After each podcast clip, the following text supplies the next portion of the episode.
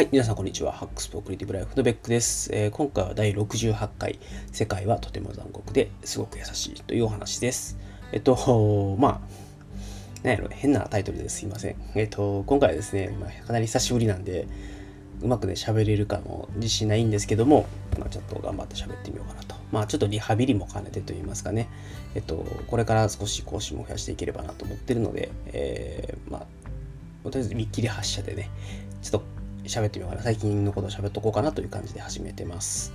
で、えっと、まあ、まず、ちょっと最近ね、何があったかっていうのを簡単にお話しさせてもらうと、もう、ポッドキャストも1ヶ月ぐらい更新してないのかな、多分。で、えっと、まあ、言っても多分もう本当に3月以降、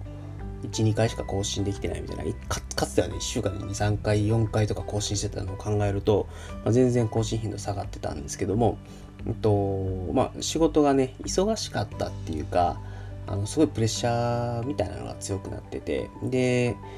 うんと、あんまりね、こう、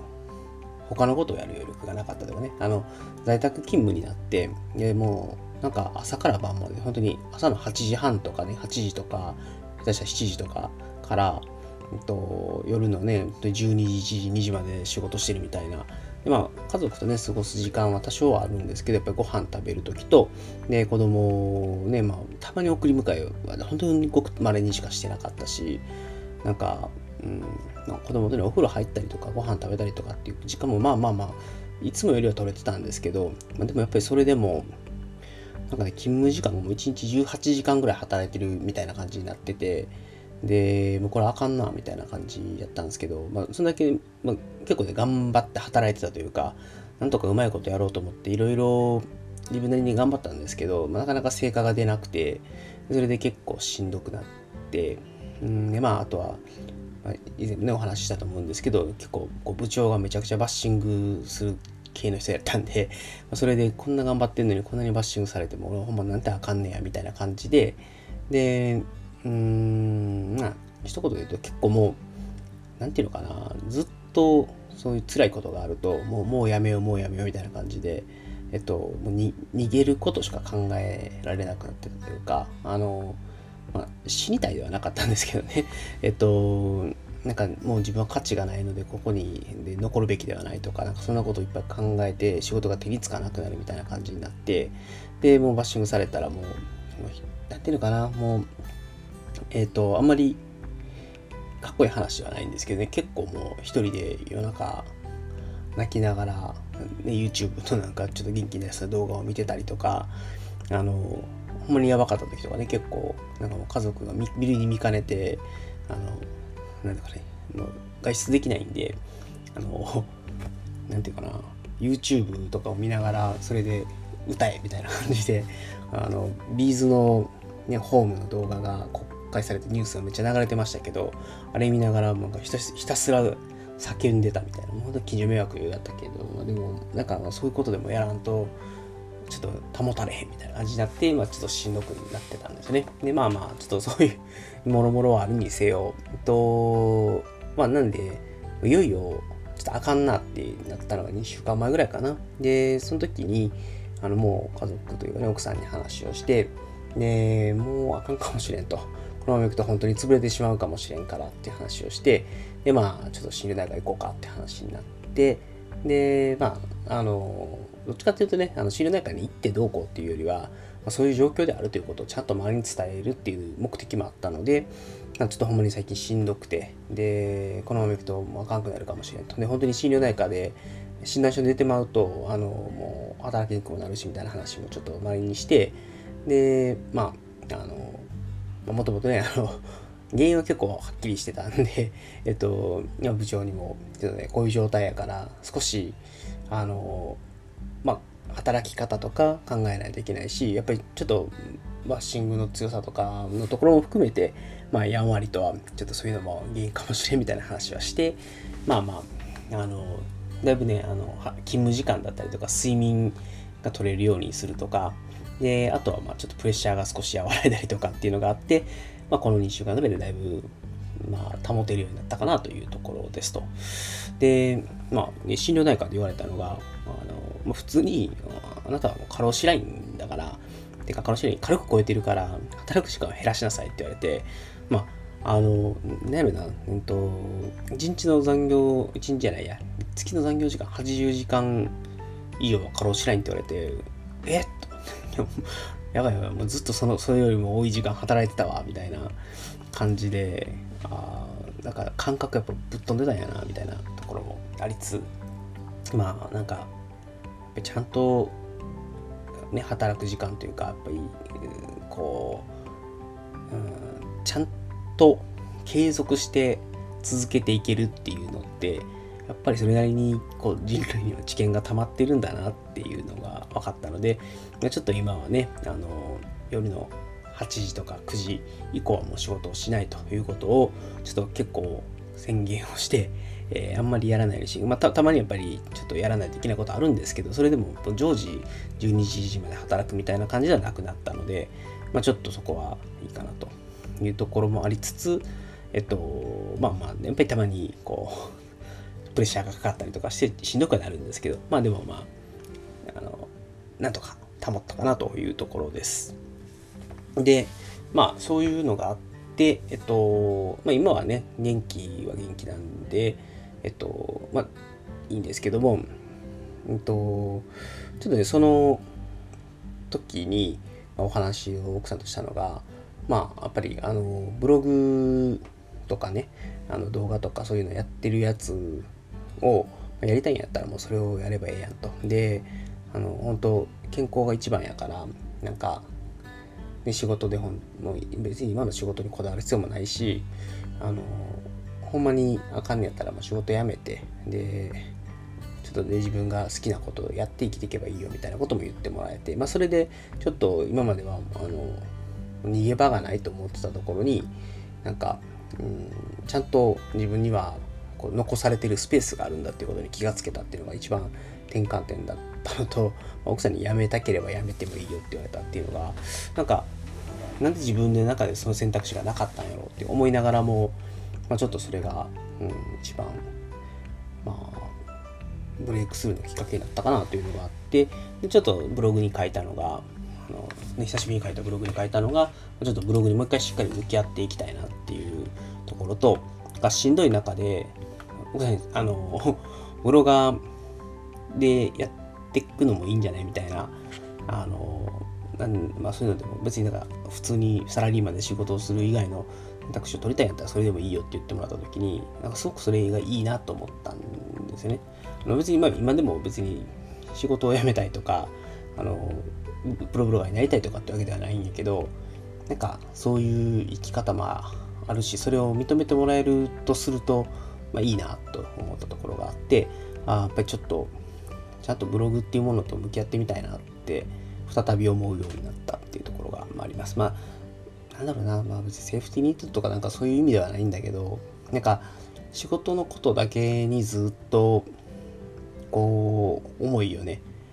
向け続けるというか思考を向け続けてると本当に仕事でしんどくなった時に逃げ場がなくなるというかね。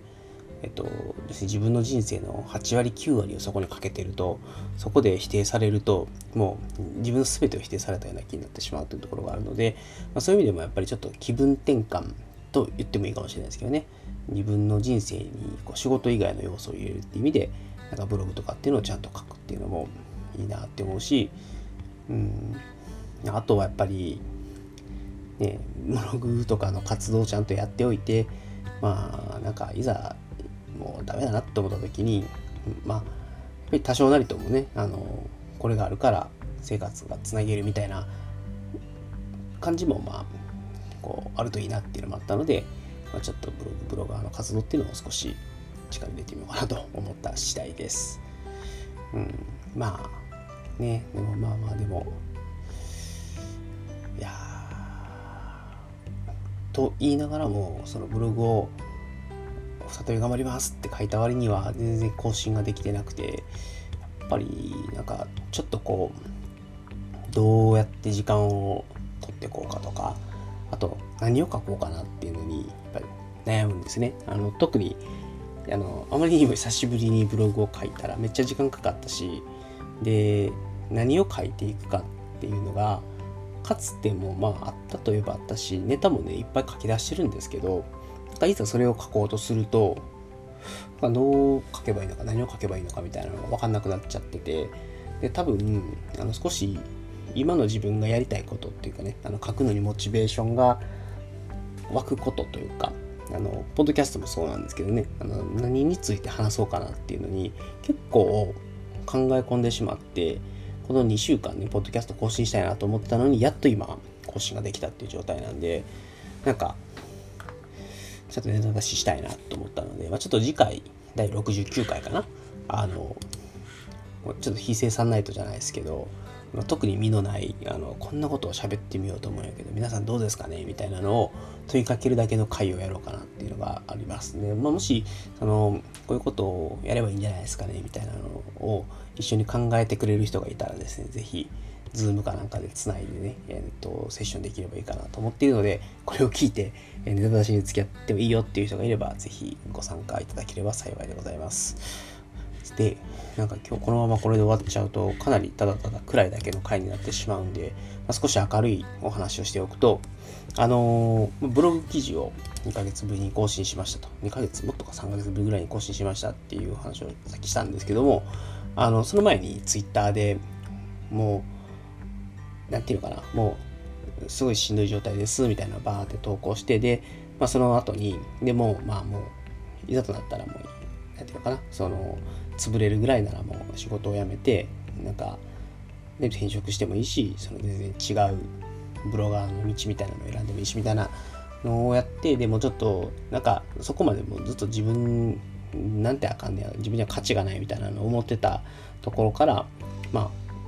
そういうふうに思うのはやめようみたいなのを、まあ、ツイッターに投げたりとかして、まあ、なんとなくちょっと気持ちの整理みたいなのを、まあ、つけてましたと。で、えっと、まあ、それを最終的にちょっと、ね、ブログ書きたいなって思ったんで、ブログを書こうと思って、で、5月のね、31日に久しぶりにブログを更新したんですよ。で、まあ、